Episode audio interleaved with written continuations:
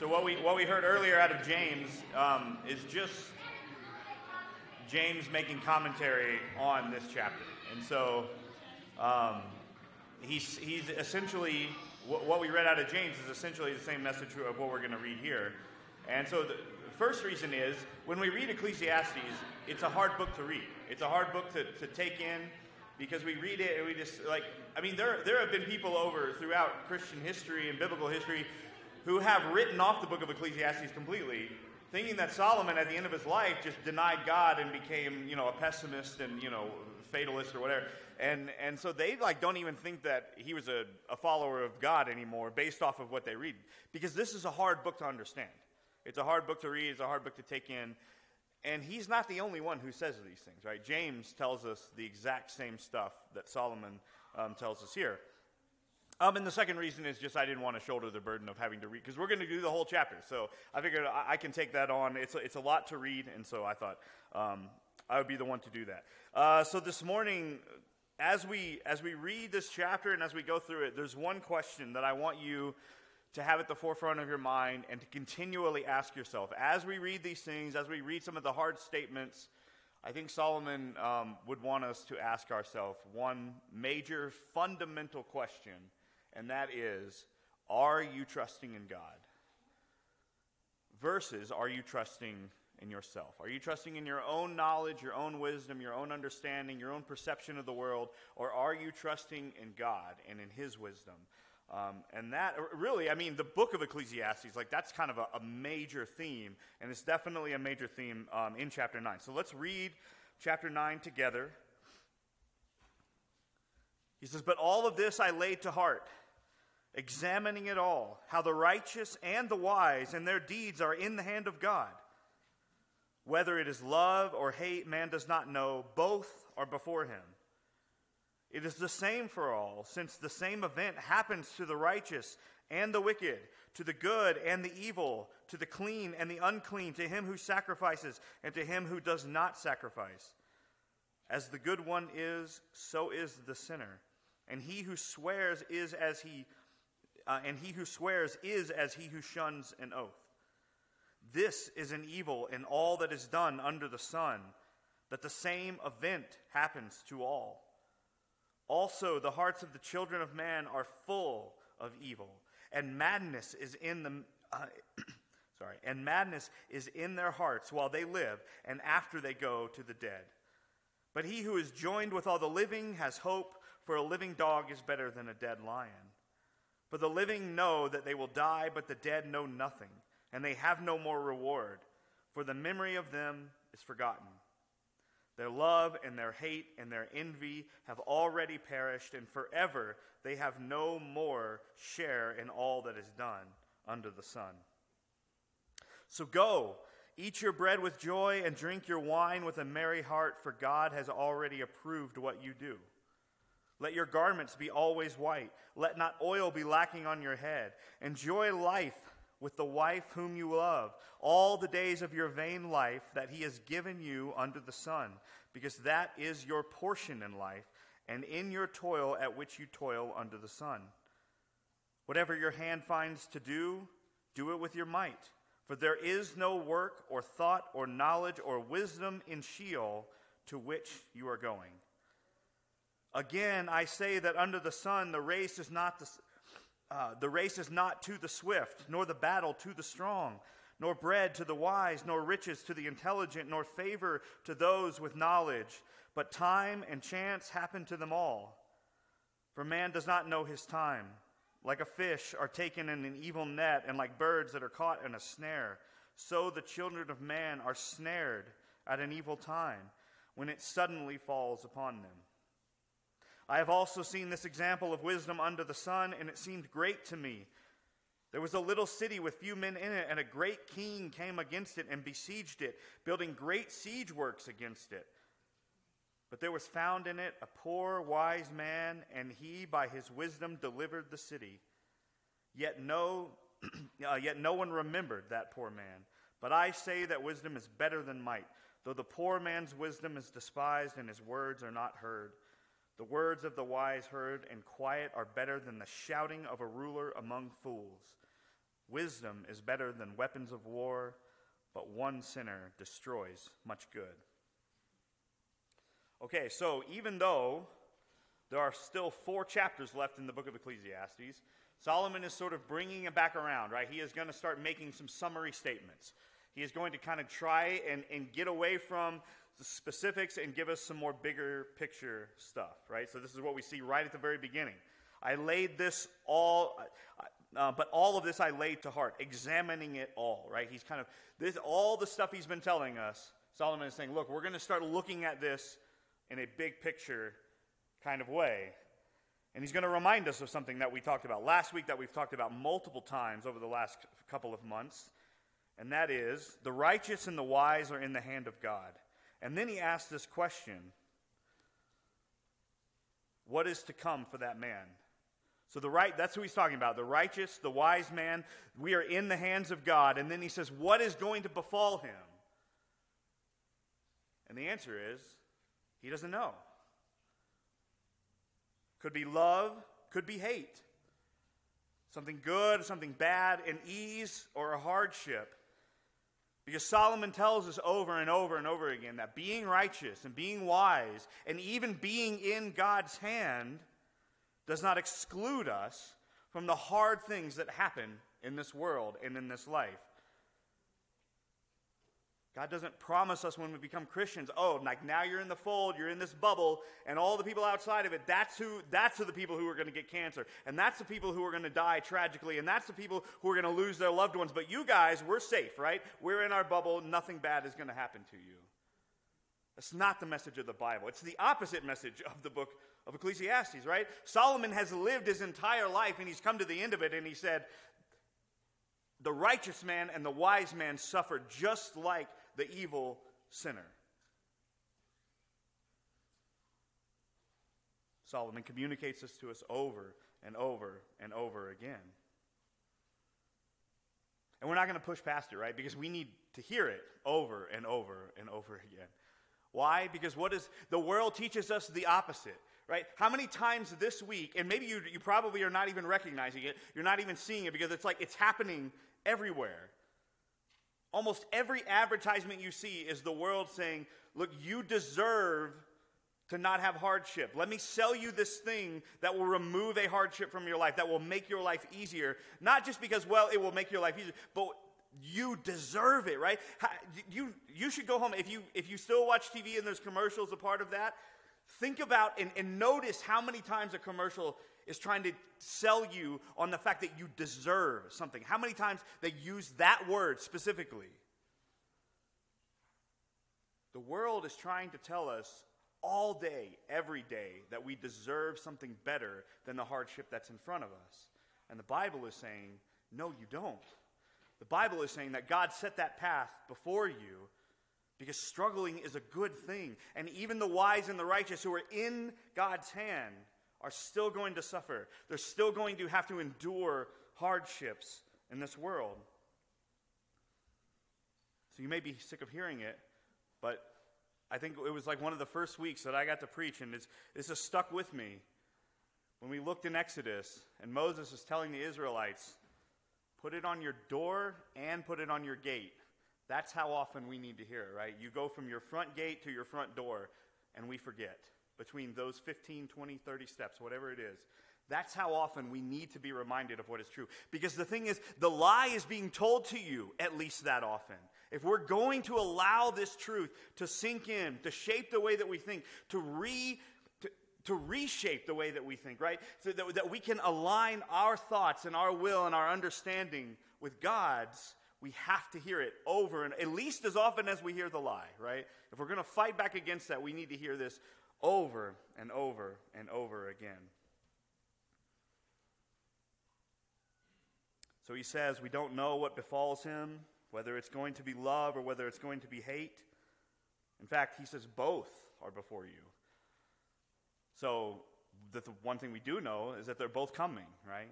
Even for the righteous man, there will be somebody who will bring hate and anger and hardship in, to your door.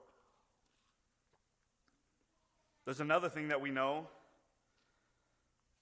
and that is that death comes for us all. So Solomon once again reminds us of this unhappy truth, right? That death is in our life and that this is a reality. This comes for the righteous and for the wicked. It comes for the good and the evil and the clean and the unclean and the man who sacrifices and the one who doesn't. You are going to die, no matter how good you try to be, no matter how well you take care of yourself. One of my favorite shows, you know, of the past probably 10 or 15 years was Parks and Rec, and they, they introduced this character kind of early on, played by Rob Lowe, right? If you've watched the show, this guy is like the epitome of health. He's like no body fat. He runs like 15 miles a day. And sort of one of the first things he says to us as he introduces himself is he says, you know, scientists believe that the first man to live, that's going to live to be 150 years has been born. And he says, I believe that I am that man. And even if he were, like, even if you could live that long, you're still going to die. It's unavoidable. It's one of those things that is coming for all of us. And Solomon tells us yet again live your life remembering that that is true. Don't say, ugh, I don't want to think about that. That makes me sad. That makes me depressed. I'm going to push that to the back of my mind and not. He tells us, look, live your life in light of this fact. Now, he doesn't just blow past it. He doesn't say, you're going to die, get over it, deal with it. But he engages with this idea, right? He, he tells us in verse 3. This is the thing that he's talking about, right? In verse 3 when he says that there is, this is an evil, that, that all, um, this is an evil and all that is done under the sun, that the same event happens to all. That's what he's talking about. Everybody is going to die. And it's an evil. And we don't like it. And God calls it evil, right? And he tells us like this is a product of our sin. It's also important to remember that he's talking about his perspective of being under the sun, right? He's talking about what we experience here on earth. The fact that we look at death and we say, man, it seems really unfair that a seven or eight year old child might die of cancer, but a criminal or murderer might live to be 90 years old. So not only is death evil, but even the way in which it comes and how it comes, we look at that and we are tempted to just say, the manner in which it comes and the timing in which it comes, we can even call, or we like to think, or we want to call that evil. You might have read about this. Um, so, being at the hospital, this you know that's where I work. That's my main sort uh, thing that I do as a chaplain. Um, I just inter- interact and encounter like death on all sort of levels, and just um, and you may have read about this, but it was like back, I think, right around when school started. These two young girls, you know, 18 and 19 years old, their sisters, went to Fort Lewis, and they both died. Um, and so they, they, they, came into the hospital, and we were, you know, the chaplains, we were a part of like ministering to their families, and it was, a, it was just a horrific thing. And so one of the girls, you know, she passed away before they ever got to the hospital, and then her sister was in the ICU for like 10 or 12 days. And as you can probably imagine, the staff at the hospital watching this, this 19 year old girl dying were just saying, Oh, it's so unfair. Oh, it's so tragic. Because she's so young and she's, she's in the prime of her life and she has her whole life ahead of her. And they didn't say it in the terms that Solomon does, right? They didn't, they, nobody ever came out and said, This is evil. This thing that is happening is evil. But that's the message that was being communicated. And it's true, right? Death is evil, but the manner and the timing in which it happens doesn't make it more or less evil. Because here's the idea when we hear about young, young, young people like that who die, we just think, oh, unfair. That's a word that gets thrown around a lot. But Solomon tells us that, in fact, it's, it's not unfair. Right? This is what he says in verse 4 Every man's heart is full of evil. Our minds are full of evil. This is what we deserve because of our sin.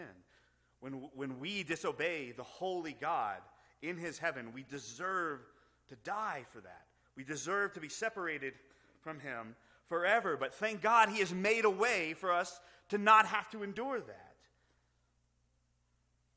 He's given us Jesus, right? He has made a bridge between our sinfulness and his holiness that we could never do for ourselves. He's given us the Holy Spirit. He guides us so that, so that this world is not as evil as it could be because we are able to fight back against the evil that is in the hearts of Solomon that he is talking about, against the hearts of everyone around us, against the hearts of the 18 and 19 year old who died, who everybody looked at and said, This is unfair. It's not unfair. This is what we all deserve. We all deserve to die.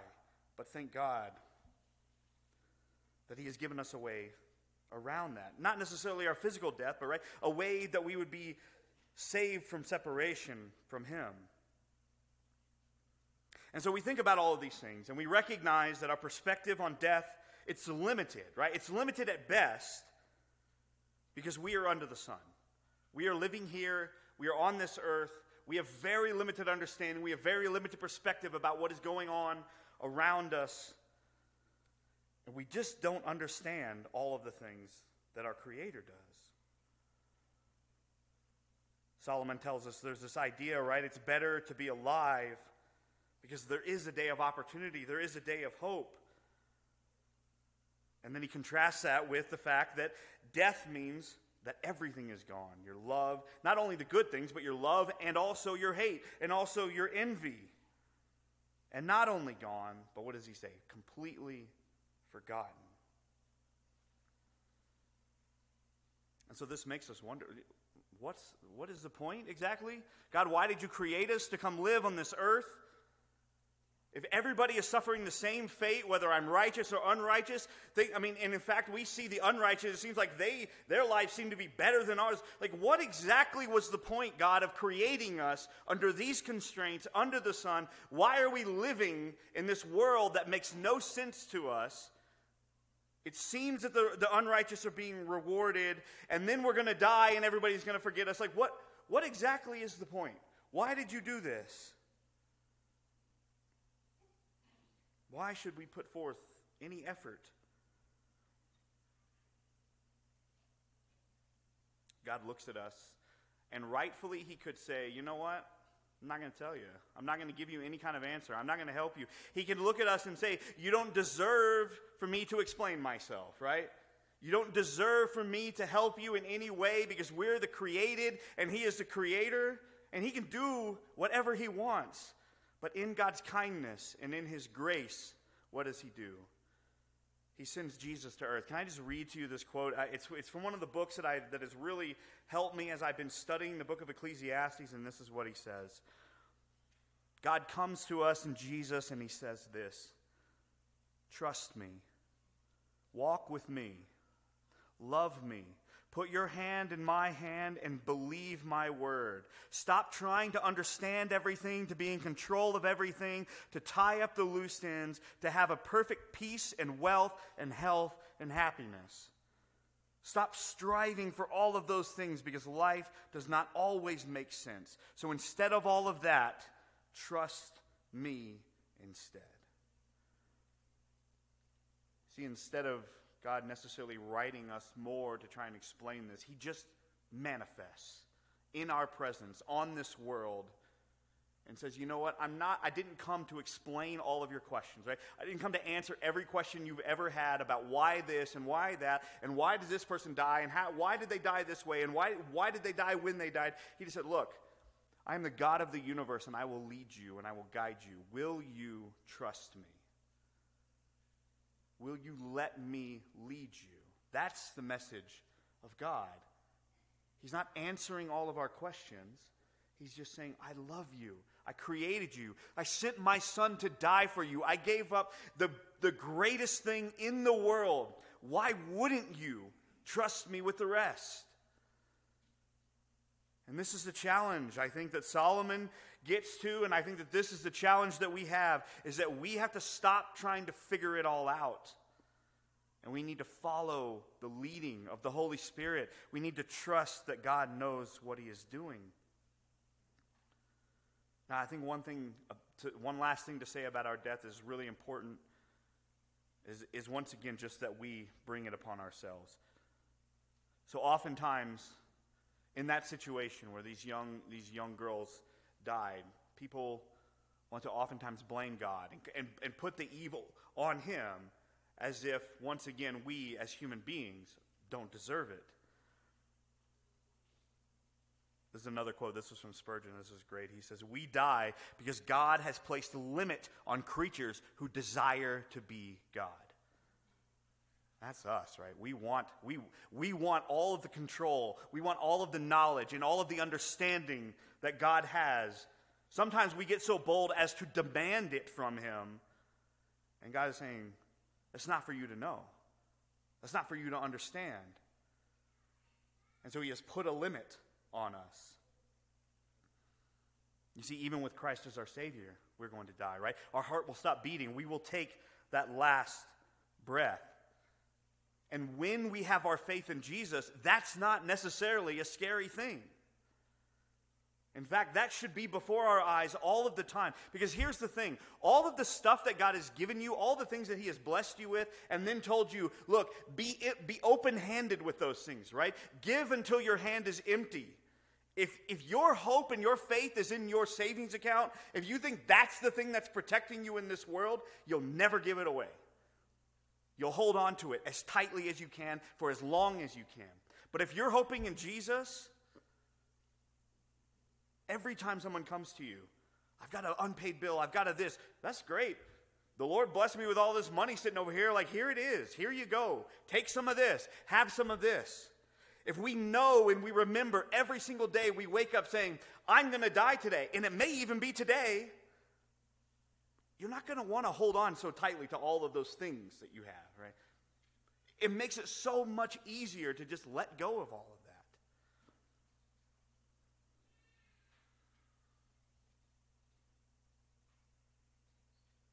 I think this enables us to do what we see in verse 7, which we have seen over and over and over again. Go, eat your bread with joy Drink your wine with a merry heart, for God has already approved what you do. You see, that's a hard life to live for most of us. God is telling us just wake up and enjoy the day. Enjoy your breakfast, enjoy your family, and don't worry about all the other stuff. That's a simple, simple thing to say. But it is extremely difficult to put into practice. And I think the, the more that we trust in the Lord, the easier this becomes. Right? This is a command from God. The more we say, you know what? I don't know. I don't know what tomorrow brings. I don't know what later today brings. I don't know what five years from now brings. So I'm going to enjoy my meal. I'm going to enjoy my family. I'm going to enjoy my day. I'm going to work hard. I'm going to do what I can, right? To, to follow the Lord. And if He gives me tomorrow, great. Then I'll do the same thing tomorrow.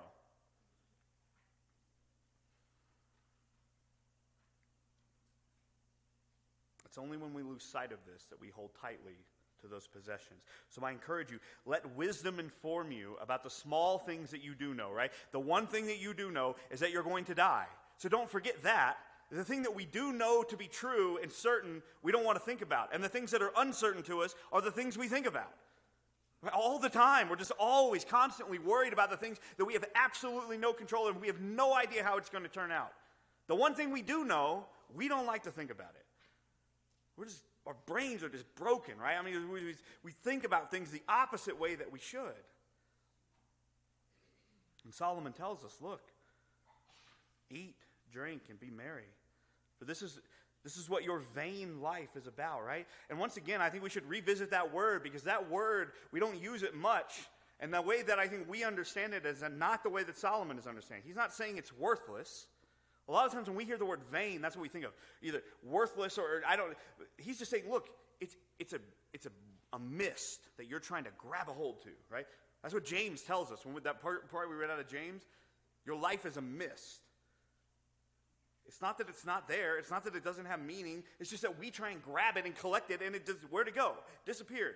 This day is vain, right? It's a mist. So enjoy it for what it is.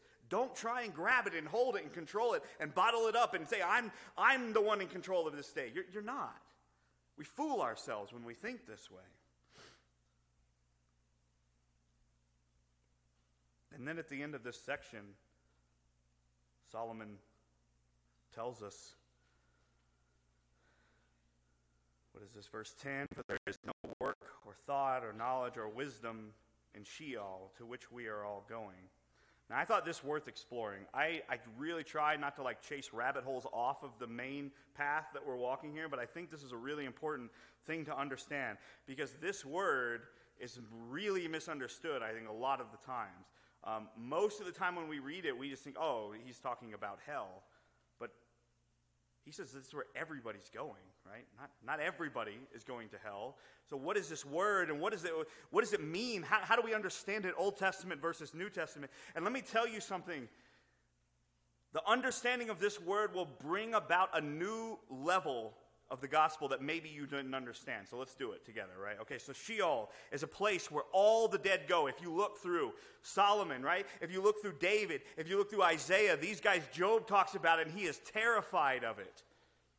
David is really scared about the fact that he's going to go there one day. Isaiah says it's full of darkness and dust, and everybody is going there. The Old Testament describes it as basically a holding tank for all of humanity. It's where the Roman Catholic Church got the idea of purgatory.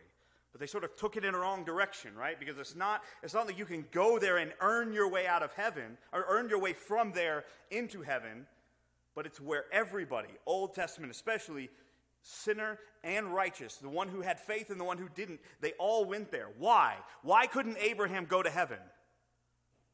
No Jesus, right? No, no payment for his sin. Even though he made sacrifices, and even though Moses and David and Isaiah and all of these guys who talk about it, they made their sacrifices, it didn't work. It wasn't good enough. They couldn't be in God's presence and go, God sends them to Sheol. That is where their soul is, and it is waiting. You ever wonder what's going on in the parable of the rich man and Lazarus? How many of you thought that, the, that Lazarus is in heaven and the rich man is in hell and somehow they're talking to one another? That's weird, right? But if you understand it for what it is, that they have, because Jesus has not died, the rich man and Lazarus and Abraham, which is where Lazarus is, right? He's comforted in the bosom of Abraham. If they're all in Sheol, this holding tank and the Jewish understanding is that there's a good side and a bad side, right? The, the man who had faith would go to a different part than the man who didn't. And so they're there and they can communicate with one another, and here's where it gets really, really good. You see, Jesus comes to earth and he dies. And where does everybody go? Jesus descends into Sheol right? His soul goes down in there. But instead of being trapped, what does he do? He grabs Abraham and Moses and David and Solomon and all of the men of the Old Testament who had faith, and he said, We're finally getting out of here. And he kicks the gate down and he takes them all with him into heaven. You see, if we read this word and we don't understand what is going on here, you're missing a part of the gospel. And that not only did Jesus die for us and that we get to go to heaven, but he died for all of those men who lived before him, who had faith, but their sacrifice wasn't enough. Busts those gates down and he takes them all and he grabs them and he takes them into heaven. That's a rabbit worth chasing, I think. Right? So Solomon points out this interesting comparison to us, right? I kind of said, all right, the one thing that we do know is certain that we are going to die, we ignore. And the things that are uncertain are those are the things that we try to control. Those are the things that we want to try and make certain. And he tells us, right, the race doesn't always go to the swift, the battle doesn't always go to the strong.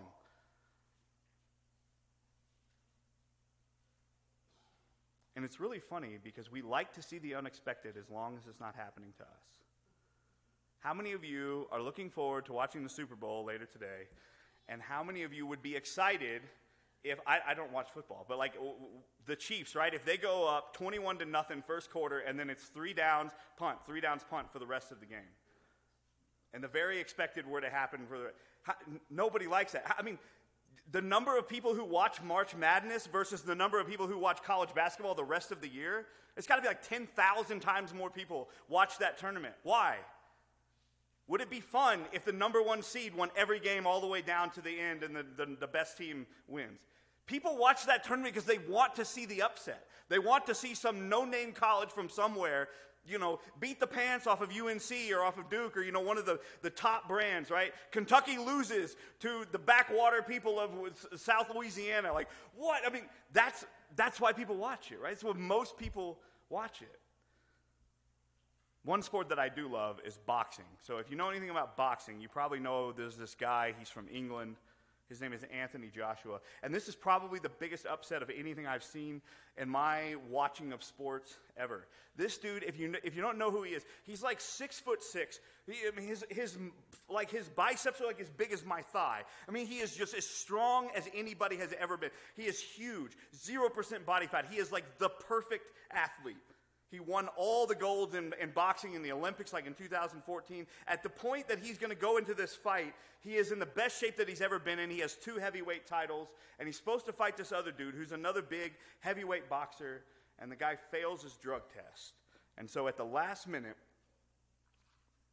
they've got to find a replacement for him and all the other big names and all the other big heavyweight guys that are already contracted to do all these other fights, and they're like desperate. Who can we find? We've, we've booked the arena, millions and millions of dollars have been invested, and they find this short, little, fat guy, right?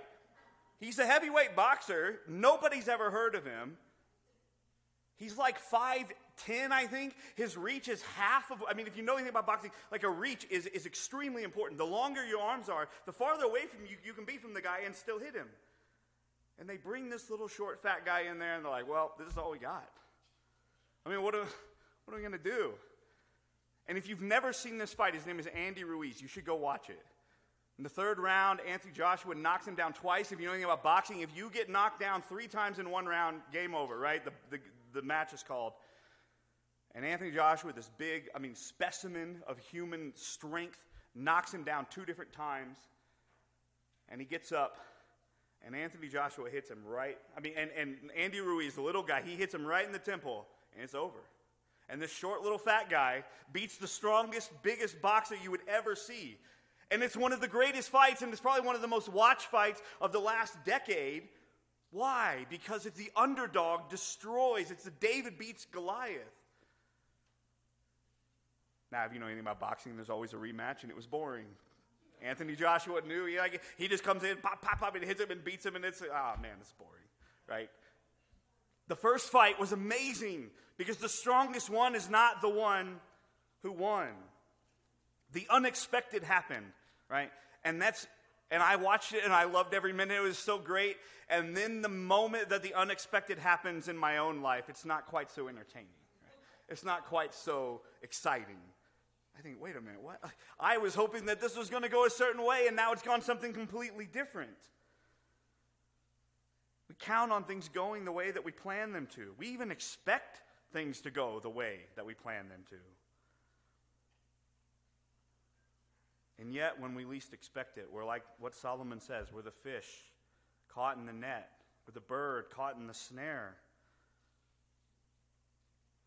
We don't expect that when we're building a house, things are going to get delayed, even though everyone we've ever known, when they build their house, things go wrong. Things cost more money than they thought they were going to. Things get delayed.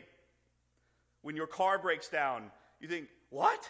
You're surprised and shocked, even though every car that's ever been made in all of human history has broken. But you think, this is my car. I'm, this, I'm the one driving it. How dare it break down? And we, we are shocked by things that we should expect, and we don't. It's no wonder the world is willing to believe what it believes. How many of you people, how many know people who are willing to say, you know what, if there is a God, he'll probably let me in because I'm a good person. I don't do whatever they, you know, they'll list off three things that barely anybody does, right? Rob banks and cheat on my wife and kill people, right? I don't know. That's usually what I hear. Like, I don't do those things. I love my family. I take care of them.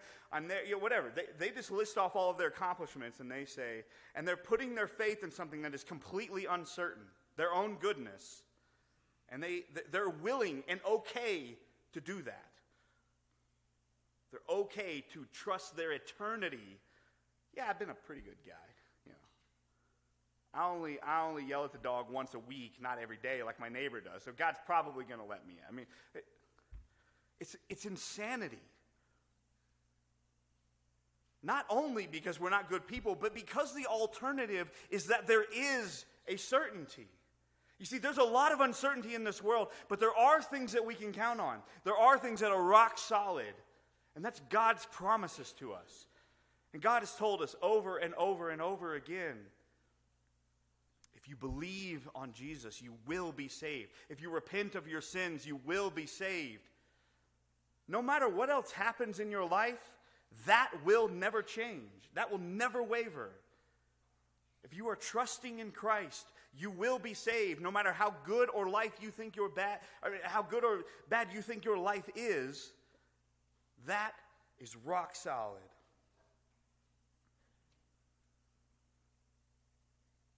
solomon tells us that wisdom is better than might ladies and gentlemen trust in the wisdom of god that's what that dichotomy is right the person who says i'm just going to trust in myself i'm going to trust in my own strength my own works my, that's not trusting in wisdom. That's trusting in might. That's trusting in your own strength. We need to trust in the wisdom of God and not in our own strength. Last thing I want to say, and I think it's really important to say this because once again, we can read this book and we can read this chapter and just think like, okay, so if I'm, you know, if God is just calling me, like, I don't know what's going to happen tomorrow. I don't know what's going to happen later today. Maybe I should just never, ever make a plan ever again, right? I'm just going to live moment to moment. And it can be tempting to do nothing, right? It can tempt, be tempting to, to simply do what we saw in verse 7. Oh, that's all I'm going to do. I'm just going to eat and drink and enjoy the day, nothing else.